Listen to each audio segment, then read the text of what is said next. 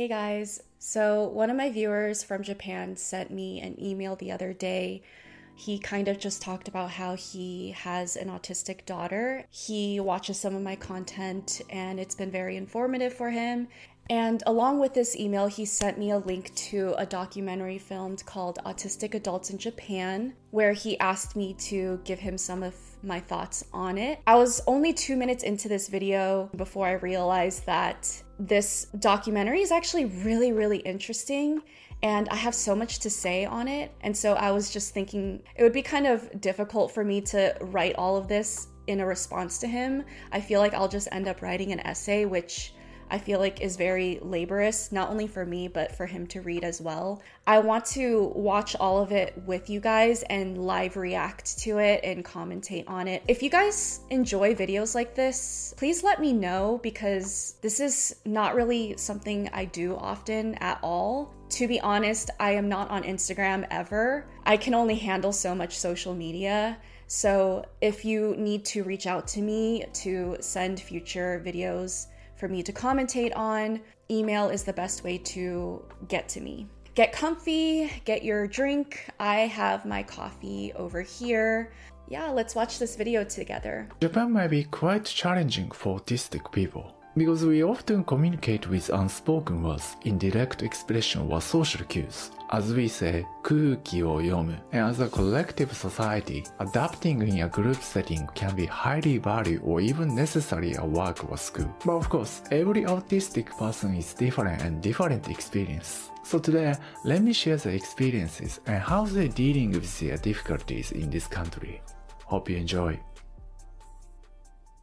学生生活をしている中でグループトークとかみんなで何かしようみたいな機会がやっぱり結構何回もあるんですけどあんまり馴染めないなとか苦しいなとか思うことが多くて。私の場合は3人以上の会話が結構難しいんですよ。結構誰とでも1対1だったら何とか喋れるんですけど、大人数のコミュニケーションは避けるっていう。I really resonate with her. I cannot be in a group of people I don't even think I could handle three people, honestly. Two people at most. I feel like if it's more than two, I tend to melt into the background, is how I kind of describe it. It's so difficult for me to keep up with the conversations going on, so much so that I have a hard time knowing how to respond and when to jump in and so basically, it ends up looking like I'm just sitting there quietly, but in reality, all that brain power is going to interpreting and understanding all of the different conversations.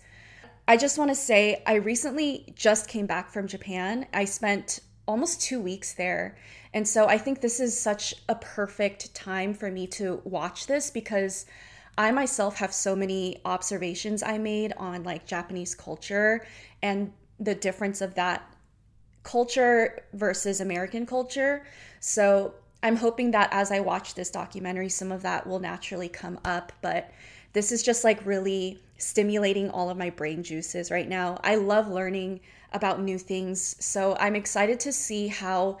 autistic adults in Japan are affected in their own unique individual ways. What are those similarities between the things that they struggle with socially and systematically compared to me, an American person, 子供の時からうまくいかないことがすごくたくさんあったので、変わった子っていう形でこうクラスの中でもやっぱりいつも孤立しがちだったり、中学とか入ったらずっといじめられたりとか、こう空気が読めないっていうのが一番大きかったですね。事実だから言ってしまうんだけれども、日本社会だとやっぱり謙虚にいなきゃいけないっていうやっぱ空気感。Okay. It's interesting how I feel like from my perspective, Japanese people are so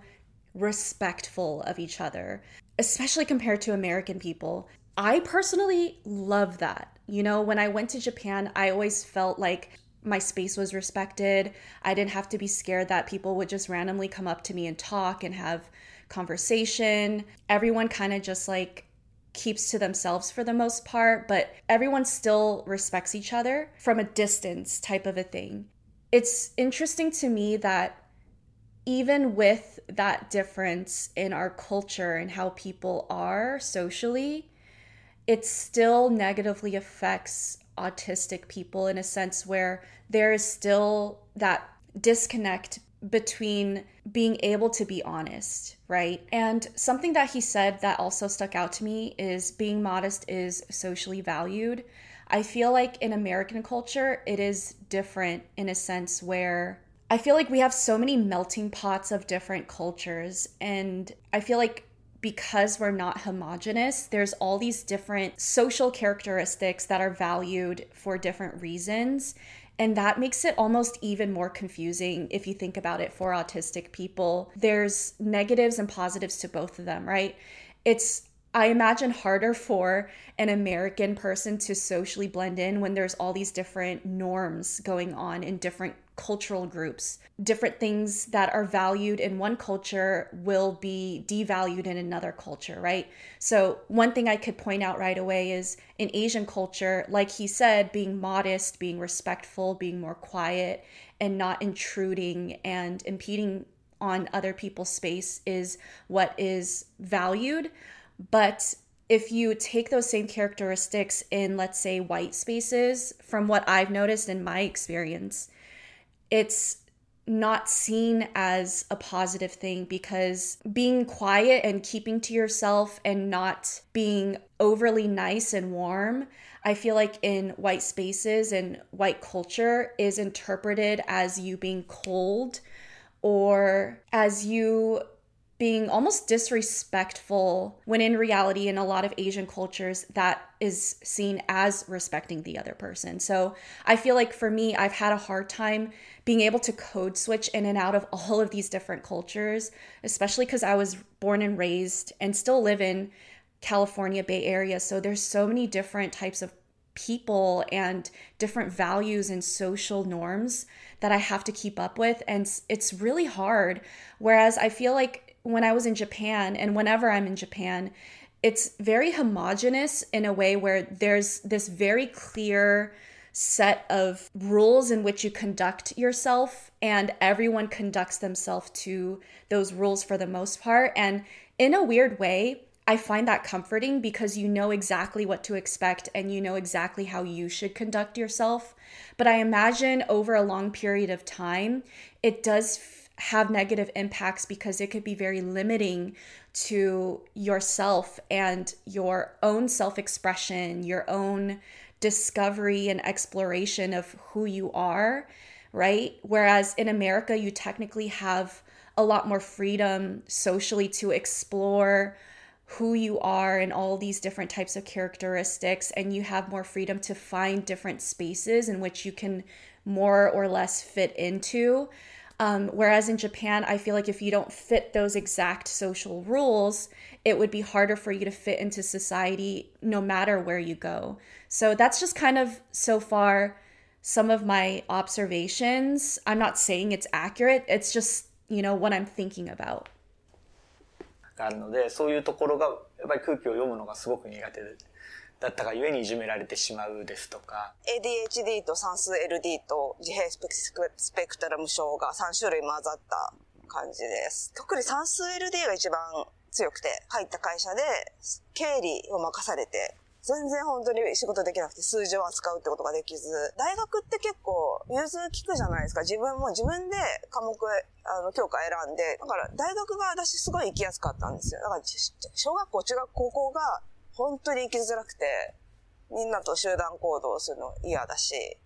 算数できないし。幼少期からずっと生きづらいなどは感じていたりとか、仕事が全然に続かない、すぐクビになるみたいな経験をすごくしていたんですね。なんでこんなミスするのみたいなミスを、まあ、僕がしてしまう。まあ、A という荷物を A 社さんに送ってくださいね。B という荷物を B 社さんに送ってくださいね。A を A 社さんぞ。B を B 社さんぞ。わかったなわかりましたで、えー、翌日ですね、電話がかかってきて、荷物違うんですけど、みたいな。なんでこんなミスするんだろうみたいな。いや、普通に考えたらわかるじゃん。絶対確認したよな。っていうことも間違えたりみたいなことが、やっぱりあったんですよね。まじ、不真面目なんじゃないかとかね。やる気がないんじゃないかって思われてしまってとか、まあ、上の方にこう、嫌われがちというか、目をつけられがちだったので、一生懸命頑張ってるにもかかわらず、Hmm. Okay. This is interesting because I I noticed that Japanese culture is so efficient. And for me, being a tourist there, it was satisfying, right? Because as an autistic person and as a tourist, I like knowing what to expect. I know I like having order, and that's not necessarily something you have when you travel. But I feel like for people who live in Japan, right, it does have its negative impacts because it doesn't really leave you much space to make mistakes and be a human because humans are not supposed to be perfect or robotic. I feel like in general, people who work in America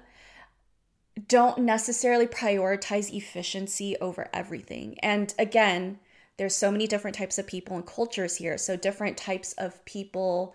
will have different types of work ethic. But that's the thing is there's so many inconsistent, different varying types of people and work ethic and how they conduct themselves in the workplace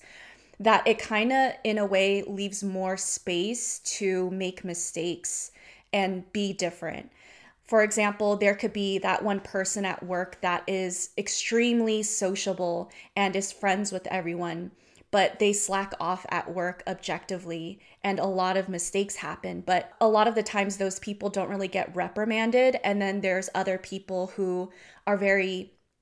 strict and have this robotic work ethic where everything has to be perfect and done very efficiently. And again, I feel like it's interesting how these differences can have the positive and negatives. I feel like in Japan, again, how you're supposed to conduct yourself at work is very specific, right? So, in a sense, there's no guesswork there. And you don't have to interpret. But at the same time, there's this pressure of not being able to make a mistake without someone immediately seeing it and reprimanding you for it and then you feel bad about it when in reality it's human to make mistakes and for the most part it should be okay to make you know small mistakes here and there. But even then like you you can't expect yourself or other people to be perfect. I, i'm wondering if that's going to be a common theme as i continue to watch this is this pressure to be perfect to not have space to be anything else other than these very specific lists of requirements うまくいかないとか、まあ、歯がゆいですし、やっぱ病んでしまう。動物の絵。すごい綺麗ですね。昔から絵を描くのが好きだいや、好きではない。喋るのが苦手で、大体伝わらないから、平面で描くしかなくて。だから趣味でやってたのではなく、うん、これしか生きる術がなかったのだと思う。そうですね。まあ、2回離婚してるんですけど、1回目は1回目でモラハラにあって、まあ、その時私もすごい自分に自信がなくて、相手の言うことばかり聞いてたんで、増長されたところがすごくあったと思うんですけれども、2回目はちょっと相手の人も ASD っぽい感じで、子供が生まれてみると、話し合わなきゃいけない場面っていうのが結構出てくるんですよね。で、それに話し合いにならないっていうのが、ものすごく嫌で、お互い何、相手が何言ってるのか分かんないみたいなのもあるし。私 DV で離婚してるんですよ。ただ付き合ってる時は特に問題なかったんですけど、結婚とかになってくると、その共同生活ですよね。相手の立場に立てなかったりとか、あのペースが違ったりとか、ぶつかるようになるんですけど、で、基本的に家事とか育児って同時にいろんなことをこなすんですよ。そう。だからもう、まあ、全然できなくって、その旦那さん帰ってきて、お前一日何やってんだとか、それお前が怠けてるだけだろうとか、生きてる資格あるのかとかって言って、こう、暴言を吐くわけですよ。で、手が出ちゃうみたいな 感じですかね。あの、ヘイシリ、僕のこと何番目に好き？シリが答えたことが私には意味がわかりません。よろしければ、ヘイシリ、僕のこと何番目に好きをインターネットでお調べします。って出てくるのが、そのまま私の数なんですよ。ヘイシリ、甘えていいよ。すみません、よくわかりませんって出てくる。これを、大切な人に甘えていいよとか言われて、すみません、わかりませんとか言ったら、嫌われることぐらいわかってる。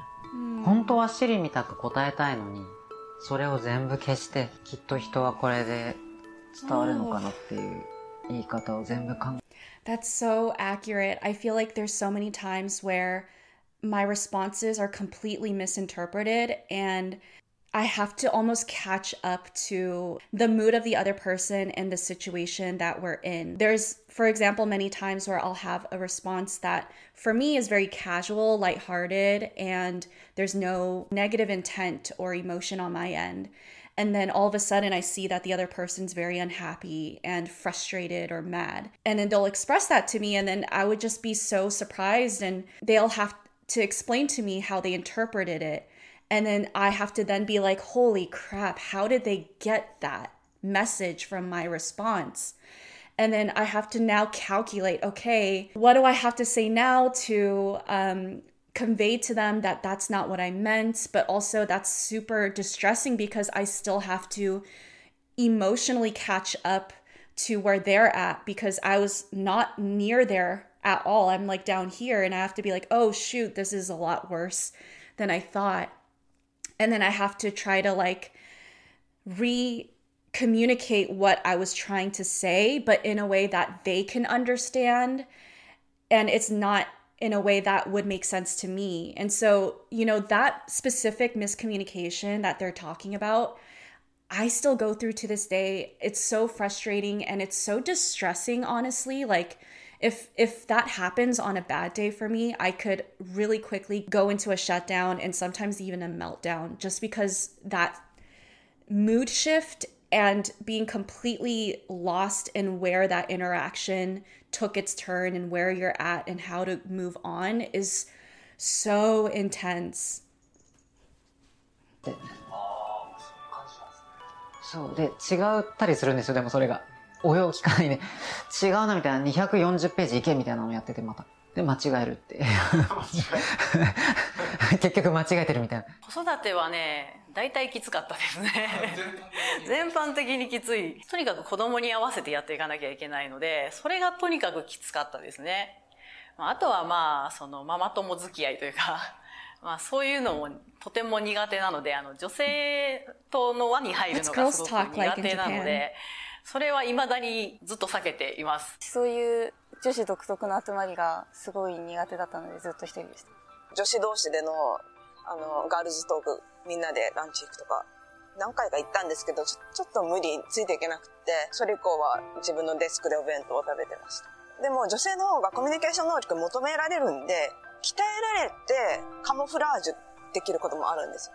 得意なこともあるけど、その分無理はしてます。はい本当にいろんな相談を受けてきて思うのは、女性が人に話すってすごくハードル高くて、ずっと責められてきてるから、なんでできないのとか言われてるし、話しても傷つくだろうなっていうことが、なんか予想できてしまうというのもあって、話、なんか相談とかできなかったですね。自分がそういう風に見られてること自体を全然気づかずに遊びに行こうって言われてついて行ってしまったりとか。例えばその、そこでなんでそこでついて行っちゃうのって言って、それついて行った方が悪いでしょって言われたら、あ、そうか、私が悪いのかってなるじゃないですか。空気を読むとか気遣いをするみたいなのが女性らしくて、それを求められるみたいなことが多いので、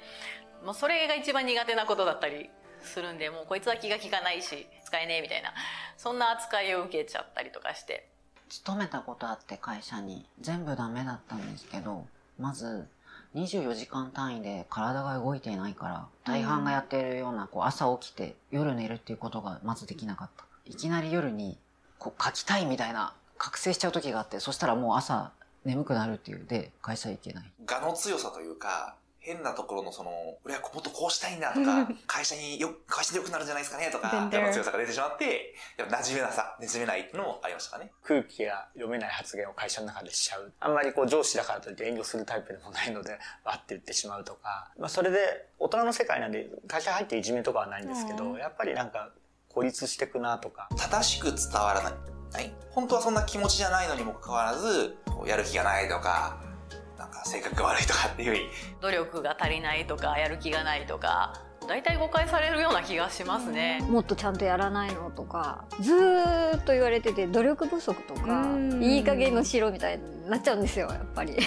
私はなんか怠けてるダメな人間だっていうふうに。結構ぼーっとしてるっていうかなんか眠そうとかなんかいろいろ言われてました。嫌なやつとか例えばまあ過集中してて何か集中してると話しかけられても聞こえないのでそうすると無視すぐ人のことを無視する嫌なやつだみたいに例えばなってしまうとか。それはねすごく心外だし悲しいことではあるんですけどもかといって言ったところで分かってもらえるかって言ったらやっぱ自分が当たり前にできることができないっていうのことにちょっと意味がわからないってことになっちゃうので。例え友達がいたとしてもなんか馴染めてない世の中にっていう思いを未来の世代にしてほしくないなっていうのが子供を欲しいと私が思えない理由は結局はやっぱそこだと思いますね。遺伝したら嫌だなっていう。遺伝しても別に大丈夫な社会だよってなってたらだったら安心して子供を作れるわ、いうふうに考えたかもしれないですね。ちょっと今の時代では、このタイミングでは、果たして幸せになれるだろうかっていうのは思っちゃいますね。自分の場合は、極端に二極化してて、大体社長に好かれる。大体社員に嫌われる。あ、それなんで社長さんは仕事だけできる人だと助かるわけですよ。こいついつまでも、いつまでも残業して残業代もつけず、ちゃんと終わらせるじゃないかみたいな。0か100なんで。 I relate to this person a lot. I feel like usually in the workplace, I found myself having a difficult time socializing and relating to my coworkers, but having an easier time doing that with my bosses. I'm not saying it's like that every time, but usually it's like that because I feel like with bosses, there's a very clear relationship dynamic and script to follow. It's easy to satisfy them because all you have to do is follow the rules and do your job. And so, as long as you're doing that, the relationship between you and your boss should be fine. Whereas with coworkers, there's a mix of rules because you want to be friends with them, and that has nothing to do with work and contradicts with work rules, but you also want to be a good coworker. But even then, sometimes that doesn't matter because sometimes coworkers cannot care about your work ethic as long as you're a good friend. And so for me, I've always had a difficult time understanding how to mix those two. And I don't know how to mix the two. So I end up just strictly follow the rules and the script of being at work. But then that becomes very rigid and socially awkward when coworkers have tried to hang out with me or be friends with me. And I didn't know how to do that, right? And likewise, I've made the mistake of thinking that if I was a really efficient, good coworker and I did my job really well, that the people I was working with would automatically like working with me and like me, but that never really translated. It's it's very confusing, so I definitely relate to this person. でも、コミュニケーションが取れないんで、ちょっと話しかけないでほしいな、みたいなのが伝わっちゃってるとか、お昼行こうよとか。 Yes, Oh my god, that's totally relatable. like the few times my coworkers did want to hang out with me, it was just like I painfully didn't want to. And I feel like when you draw that boundary and you simply say no, people take that really harshly and then it's difficult because I feel like once you say no the first few times, people stop trying with you. Why is that a thing? I feel like people shouldn't feel inclined to constantly say yes all the time, right? People should have the freedom to be like, no, I don't want to go to lunch with you today or tomorrow or most of the time. But that doesn't mean that every time you would say no. There's probably sometimes where you would want to go hang out and get lunch, but I feel like a lot of the times friendships and relationships have this pressure that you have to constantly be available to the other person. はでも得意な人いるんですよ。自分はそれが苦手。ああ、それはダメでしたか。 めちゃめちゃ苦手。本当に。何かこれは原因があるんじゃないかって思った時に、知り合いの方から、発達障害なんじゃないのっていうふうに声が聞いていただき、まあ、クリニックに行ったってことですね。あ、それが27歳。27歳、8歳ぐらいですかね。まさか自分がとはね。うん、なんか、普通の人間だ、みたいなことは勝手に思ったので、普通じゃなかったんだなって。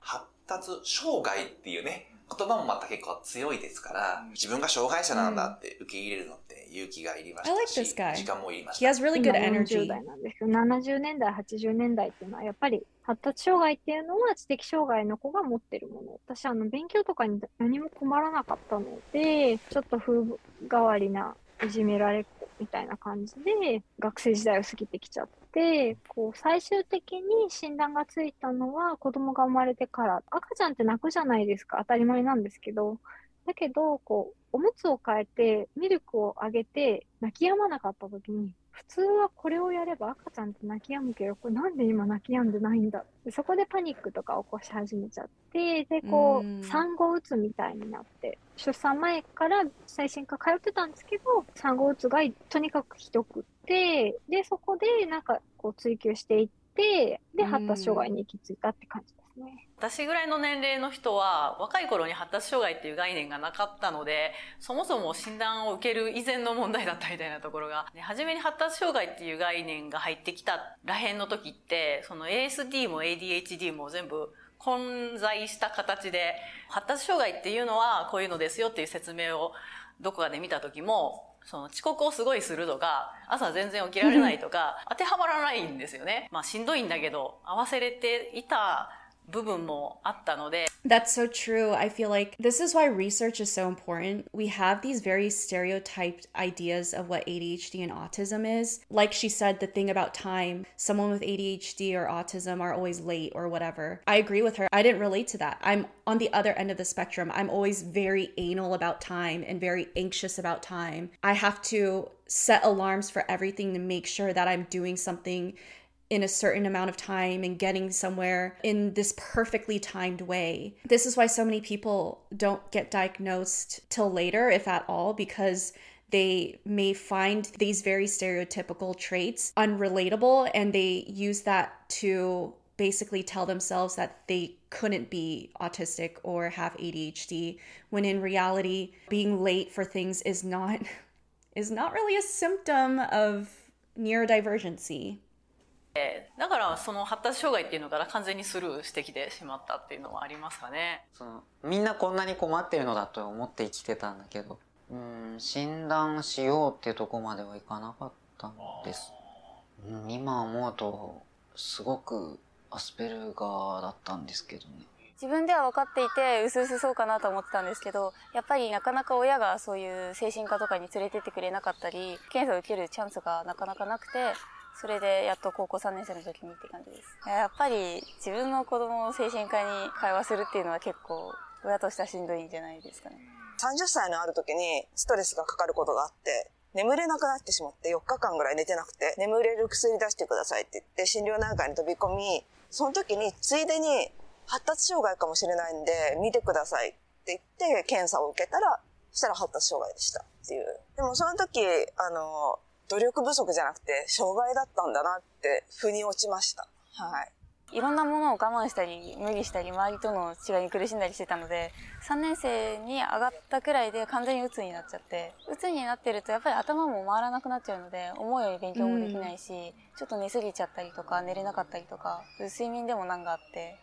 そのまんま受験もうまくいかず、人生トップクラスにその時代がきつかったです。17、8ぐらいから摂食障害になって10年やって、うつも15年ぐらいやってなので、ずっと精神疾患だった気がします。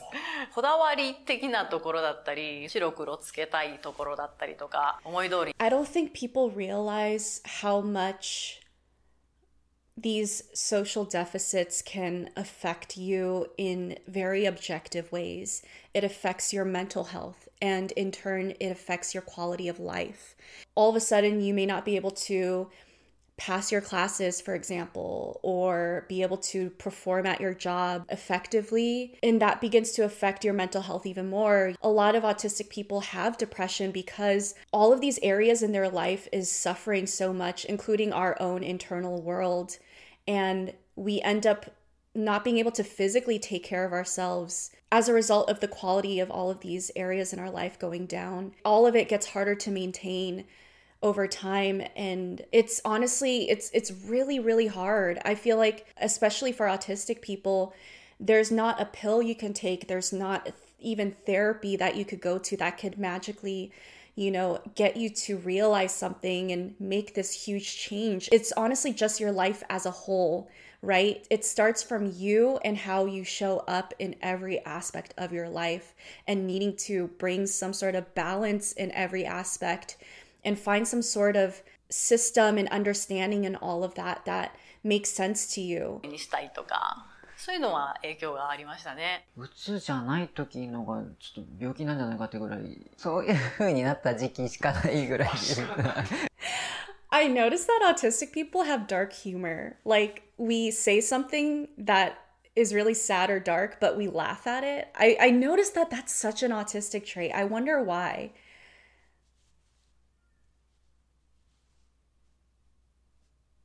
I resonate a lot with that that person. それこそもう20代で引きこもってる時は、どうやったら人に迷惑かけずに死ねるかとか、めっちゃ一日中考えたりとか。あの、大人になってから気づく人って、ほとんど9割方みんな二次障害持ってますよね。私は二次障害で、双極性障害と、あの、摂食障害があるので、もっと早く気づいてたら、ストレスにならずに気づいて二次障害を起こさない。診断を受けてすぐには取らなかったんですよ。障害者だけど仕事普通にやれてるしって思って、まあ取るきっかけになったのがちょちょっと二次障害がひどくなって自殺未遂をしちゃったことがあって、それきっかけで取りました。障害者手帳で障害者雇用で働く手もあるし、でも、障害者ってことを伏せて働いてる人もいっぱいいます。やっぱり説明しづらい、あの、職場の人にこういうことが苦手なんですけどもって言いづらい。自分に向いてる仕事がなんかすごい少なくて見つけるの難しいんですけど仕事をみんなで分担するのがコミュニケーションが難しくてなので私も就職はしたいけどなんかあんま続くかはちょっとわかんない。っていう、方がいいっていうふんわりとした言葉だけは、まあ、今広がってますけどもじゃあ具体的にどう対策を打っていけばいいのかどうフォローしていけばいいかっていうのは広がってない部分ではあるので。あのなんか、じゃあこうしたらいいねみたいになる職場もあるんですけど、やっぱり、えーって、なんか、障害なのみたいな。ちょっとそういう人はうちではちょっと。障害者の方でも活躍できるよなっていう素晴らしい企業さんもいることは確かではあるんですけども、ね、うちは障害者雇用をやれって言われてるからやってるけど、なんか理解、現場にその準備が整ってないとか、知識がないっていう話も多々聞きますね。I started up this company in 2009 because my son was diagnosed uh, with autism spectrum disorder in 2007. At that time, I studied uh, MBA in Northwestern University in Illinois and developing this business model because uh, the employment situation for people with neurodiversity was terrible at that time. so so I, I think I, I thought that I, I should do something. Everyone has difficulties in the workplace, but to people with neurodiversity, barriers or hurdles or the difficulties greater. They cannot understand mm. the unwritten rules, not good at reading minds of the clients or the supervisors. So those kind of difficulties make them difficult to retaining their job or for getting their him. job. It is advisable to let the employers know their characteristic and condition beforehand because after some incidents happen, it's very difficult for employers to understand and accommodate the difficulties. But in Japan, it's kind of difficult to disclose their conditions the or difficulties level. in the There's workplace all these other things even as well. though the law uh, the, the government says it's against law to discriminate the employees by their condition but still you know many people are afraid getting fired by disclosing their Mm. conditions like uh, ASD and ADHD So regarding the, uh, what kind of, you know, misconception or kind of stigma uh, still exists? people with ASD or ADHD cannot perform well. That's misunderstanding or stigma are still exist. But it's depending upon the environment or Mhm. occupation. So if people can find the best way to accommodate themselves, maybe they excel. actually perform better. yeah, perform better than other people. But in many cases, individuals with neurodiversity themselves do not understand their characteristic, characteristics very well. So we kind of provide many uh, training. Then they understand, okay, this occupation may be suitable for me, or this kind of Yes. I literally just talked about this in my most recent video. And I also inserted clips of Professor Simon Baron Cohen talking about the science behind neurodiverse brains. I feel like he highlighted it so well. Basically, what I was talking about in the video was that a lot of neurodivergent people are so capable of doing so much but our society doesn't allow for us to do things in the ways that work for us and therefore a lot of the times our ability to perform goes down. If anything sometimes we can't even perform at all. But the thing is is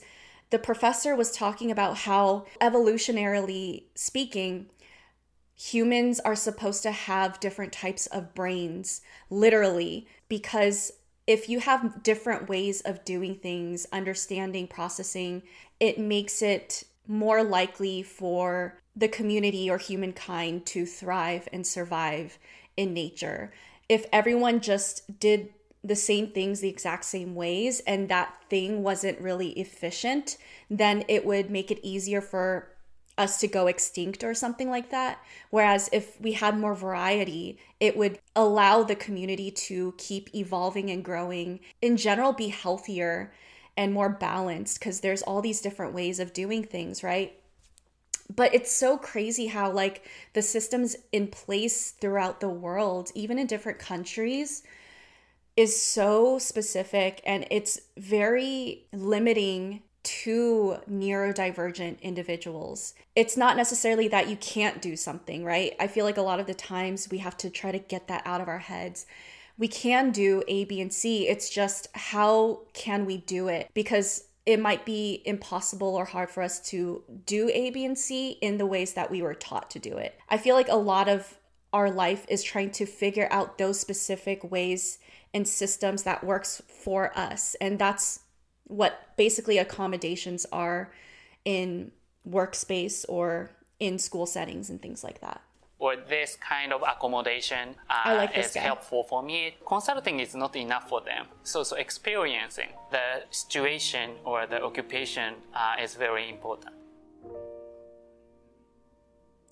発達障害っていうのは子供だけの障害っていうふうに思われてたんですけれども大人になった人もあの大勢いるっていうことがだんだん分かってきてもしかして自分も発達障害かもしれないっていう人たちが集まってオフ会っていうのを時々集まってやるオフ会に行くんですけど話が尽きないんですよねあるある話で。努力が足りない自分がダメな人間だって思って生きてきたわけなんですよね。こんな変な人間は自分だけかと思っているような人たちが他にもいるんだっていうことが分かって月1回とかオフ会待ちきれなくて毎日いつでも行ける居場所があったらいいね。でまあ比較的私はあの年長者だったのでじゃあなんかできないかなと思って作りました。行政が作ってくれているような場所も、まあ、日本何か所かあるみたいですけどあくまでもこう自分も当事者として皆さんと同じ友達という関係でいたいなと思って本当に日々あの楽しいことがいっぱいありますよ私はもうあのおばあさんなんですけどね。家にいたら知り合うことができないような素敵な友達があのどんどん毎日来てくれるので本当にありがたいです。今年に入って通い始めてなんか弱みを見せ合ってでなんか分かち合えるみたいなそういう空間がいいなと思いました。こういったなんかいい意味で緩い空間っていうのはなかったですね。ボランティアスタッフとしてここであのまゆこさんのサポートできて自分のその視野も広がるしすごいいい経験させてもらっていると思います。引きこもりっていうのも言葉になってますけど10年とか15年とか家をたことがなかったんです。っていう方も結構いらっしゃいますね。ここまでやってくるのにも結構勇気が階段の下までねあの、5回も来たんだけど、やっと入れましたとかいう人も。大体ここに来る人って、あの、気が熟した感じで、行くところがないから来てるっていう方で、隣り合ったお客様と分かち合って、で、楽になってるっていうのもありますので。ちょっとね、あの、もう、年取ってきて、階段がね、辛かったりするんですけど、なるべく長生きして、元気でやれるところまでやりたいと思ってますけど。うん。もともと、あの、まあ、私の次男が、その、発達障害を持って生まれてきて、家でその、どういうことをしたらいいかとか、わからなかったんですね。私がこんなにわかんないんだから、みんなもっとわかんないだろうと思って。This is such a common experience I am starting to really realize is how lost parents feel when they discover their child or their children has autism because there's just not a sufficient amount of resources for the child, let alone the parents, to learn about what the autism means, what to do about it, how to get help, what help is even available. And that's also to mention that the help available is usually not even really helpful. And so that's like a whole other conversation. It's nice to see a lot of the parents still, despite all of these barriers, trying to navigate the world and in their own ways do more for the community by trying to do more for their children. It's just so beautiful to see these people take on even more responsibility because they care about their kids so much. As I say that out loud, it honestly like really warms my heart to know that the few people within our community that have all of these adversities are doing something about it and in the ways that they can to make a difference. 見直して私もずっと勉強してた感じですね一緒に、うん、そうで一緒に、まあ、主催しながらも私も学ばせてもらって。どういったことで悩まれてる方が多いですか、そうですね。日本の教育ならではだと思うんですけど一斉指導じゃないですか。みんなと同じことをしなきゃいけないっていうのがあって、こう、発達障害の子ってやっぱりどうしてもみんながやってることと同じことがなかなか苦手だったりできなくて、なんでうちの子だけ他の子と同じようにできないんだろうっていうところですごく悩んで、その自分の育て方が悪かったんじゃないかっていうふうに思うんですよね。そこで自分を責めて、また子供に怒って、先生としても揃えるようにするって、やっぱ強制をするのがあって、それされればされるほどやっぱりできないってなって、まあ叱られてしまって、やっぱ家庭だけではね、どうしようもない部分もあるので、うん、理解が進むといいですよね。I have students who I suspect have some kind of mental disability or learning disability. Sometimes I want to supplement the lesson to help them if they're having a hard time or something like that. And I'll ask the teachers, you know, is there anything I can do? And sometimes mm. they just say like, oh, she's fine. She's just a lazy student. We're just told, oh, she's shy or something like that. But I don't always think that she's just shy. I think there's something more going on, but their parents don't want to say they have something or the teachers don't want to say mm-hmm. they have something because it will be perceived as there being something wrong with them but it is a little frustrating because mm. because since I mm. don't know that information this is a really good conversation because this goes to show that it's not necessarily the individual's fault, whether that's the parent, whether that's the child, whether that's the teacher, whether that's the ABA therapist, you know, whatever it is. It's the system's fault. And the research that we have access to is not up to date, right? And so there's not really resources and ways in which people can help autistics or autistics to get help, even if that desire is there. And I think that's why there's so many parents like her that are trying to create these ways to help neurodiverse people, right? It's more difficult for me to help the students? うちのようにこう、診断がつくと割とそう施設に通えたりとか、支援は割とあるんですよね。ただ、そこには、あの、行かない微妙なラインの子たちっていうのが、やっぱり、あの、グレーゾーンっていうような言い方をするんですけど、今すごくあの問題というか、うん、それはやっぱ学校に来る方とか学ばれてる方の7割8割ぐらいグレーゾーンのお母さんなんですよね。親としても See, that is a topic in and of itself that I feel like is not really explored. I don't think there's research to back this theory up of mine, but I kind of suspect that there is a lot more autistic people or neurodiverse people than we may think. I feel like before our conception of autism is that it's just this rare thing and autistic people are just kind of part of the forgotten population of okay they're just autistic and they're going to go live in their own little corner of the world but i feel like we're coming into a day and age where as more and more people are getting diagnosed more and more people that were in this gray area. I'm hoping that we can come to realize through the changing statistics and the changing re- research that autism is actually so much more common than we think. So, in a way, what are the ways that we can actually change systems to integrate autistic people better? And in that sense, how can we begin to shift our ideas of who an autistic person is? Is it really a disability or is it just a different way of processing and a different way of operating because your brain is not a neurotypical brain, right? I would not be surprised. I honestly wouldn't be surprised if, let's say, like years and years from now, we get to a point where half the population on Earth is somewhat on the spectrum and autistic. If not half, like a high number, you know? 普通の子 としても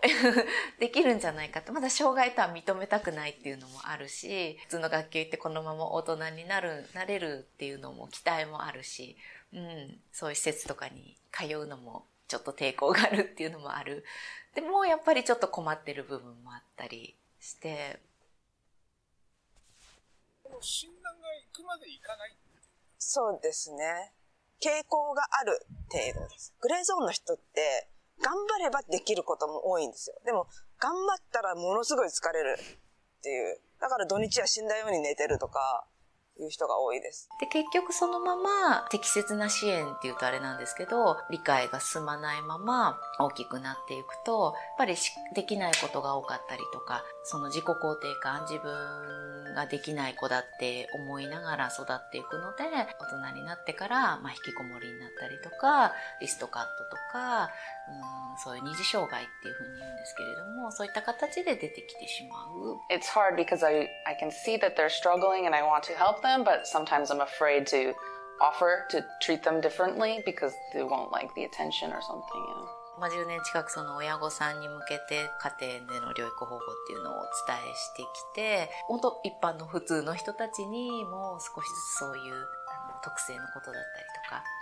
知っていけるようなことをしていきたいなっていうふうには we have to understand deeply about their difference and the difficulties of their condition and uh, helping them leverage their talents. Getting a job is just one step to feel proud of themselves. Our ultimate goal is helping them to feel that, okay, I, I am happy mm. because I have this condition.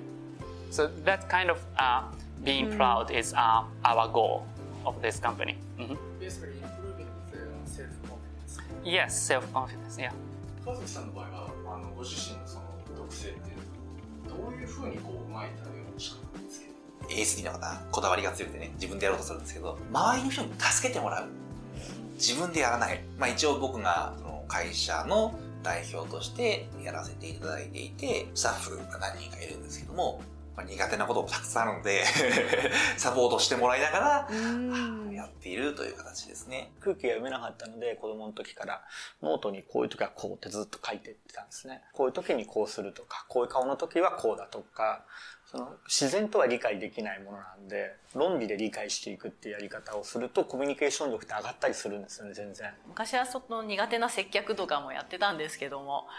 やっぱその辺やるとどんどん潰れていってしまうので苦手なことはなるべくやらないでこうでき That's so true. I feel like a lot of autistic people kind of try to assimilate ourselves by throwing ourselves into the very thing that we're not good at to try to get good at it. But in reality, we end up jeopardizing our own health in doing so and our own well being. And I think a big part of that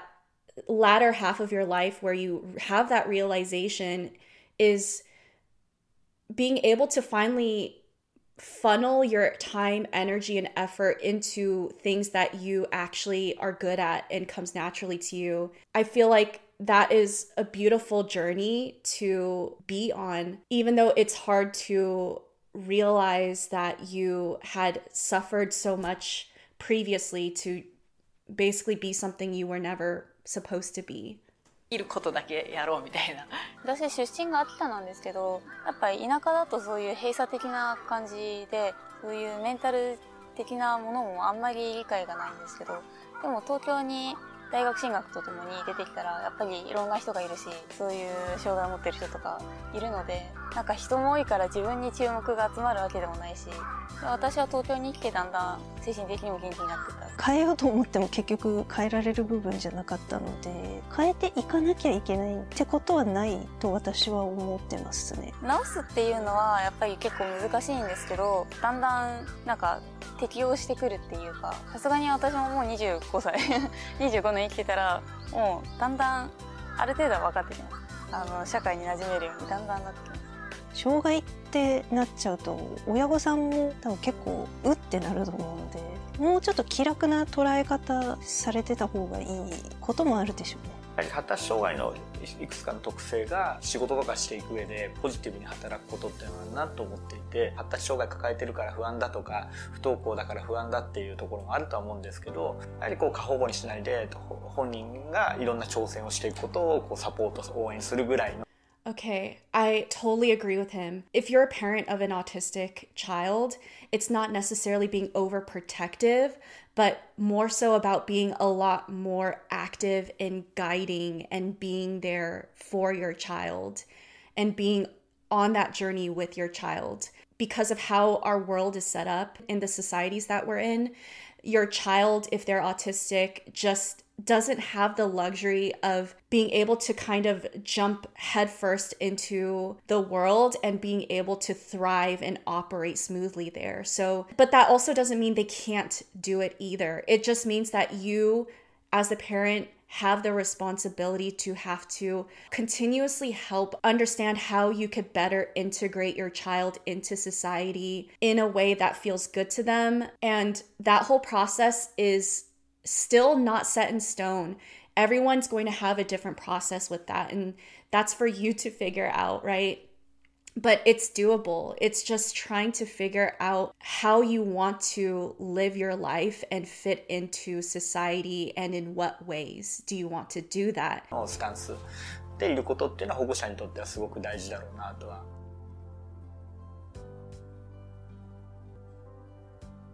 発達障害由来でうつ病になったがゆえに、まあ、一回会社を辞めて、もう一度会社に入るのも怖かったので、まあ、起業したっていうところが、本当に初めは小さな塾、不登校の方に特化した塾から始めて、やっぱり今になって、うつ病の方も、学校不登校の方も、かなりの割合がやっぱり発達障害があって、それだゆえにこう、社会にうまく馴染めないってことがどんどん分かってくる中で、まあ、我々も発達障害の支援っていうものにかなり、あの、力を入れてってるっていう感じですね。どこにでもある中小企業だと思うんですけど、まあ本当これから20年、30年かけて、日月っていう会社があった社会となかった社会で全然違ったな、みたいな、まあそういう会社にできるといいなと思ってやってますね。高校生とか中学生とかで発達障害だけど見つかってない見過ごされてる子とかっているのでいっぱいいじめられたりとか自分が味わった苦労を味わわないようにしたいっていう思いも込めて今精神科医をしてるっていう感じですね。YouTube ね、普段しておりまして、で、オープニングで、発達障害でいう才能を伸ばすって毎回言ってるんですよ。いや、発達障害なんてただの障害でしかないとかねネガティブな部分だってお話しされる方も多いんですけども、物は使いようというか These people are doing 苦 amazing 手なこと things. と I か love 障 it. 害の裏にはやっぱり才能とか武器っていうのが隠れていたりすると僕は思っているんですねそこを生かしてもらえたらなとは思ってますね Mm, this is so inspirational.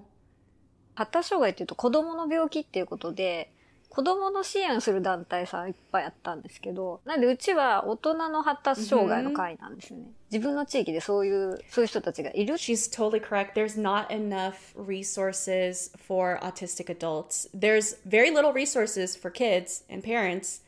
but even less so for autistic adults. I keep saying it, but it's beautiful seeing what these people are doing out of the struggles they were born with. っていうこと自体を一般の人も知らないし、サポートできる支援者の人がしっかり増えていってもらいたいなっていうのがあるので、で、そういう働きかけをちょっといろんなところでじわじわやってるとこですね。うん。女性の人はなんかこう社会に何とか適応しようとして周りに合わせることができるんでそんなにこう問題として出にくいっていうか、まあ、ASD で発達障害で生きにくくてもう生きてんの辛いみたいな人がいっぱいいるので ASD でもこんな風に機嫌よくなんかニコニコやってるみたいなそういうのが伝わったら嬉しいなと思います。孤独で本当にね、えー自ら命を絶とうかって思った時もやっぱりあったんですけども、なんだかんだ辛いと言いながらも生きてきていろんなこと頑張ってきて今こうやってねいろんなことがうまくいき始めてますし辛いことばかりやってる人が本当の自分の人生みたいな僕のメッセージはまあ本当に伝えたいことは一番それですね。一歩踏み出そう。人生変えていこう。っ て幸せになろうっていうことですね。なんかちょっと熱くなりすぎてちょっと涙ぐんできましたけど。He has such beautiful energy. I love his energy.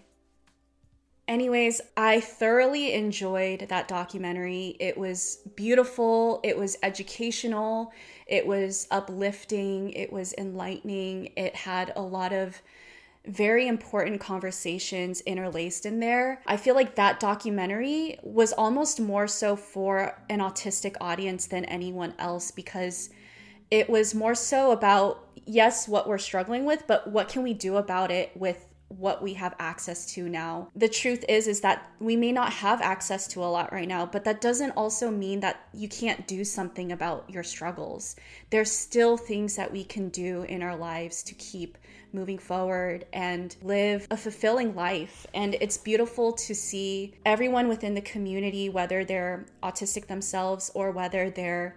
related to an autistic individual, you know, truly utilize their time and energy to make a difference in the world and for us in the future autistic generation. I hope that this documentary film impacted you guys as much as it did to me. If you have anything you want to share, join the discussion in the comment section down below. Go click on that documentary film and give that video a like, share it with your loved ones. Subasa really did an amazing job at putting it together. But yes, thank you guys for watching, and I will see you on next week's video. Bye, guys.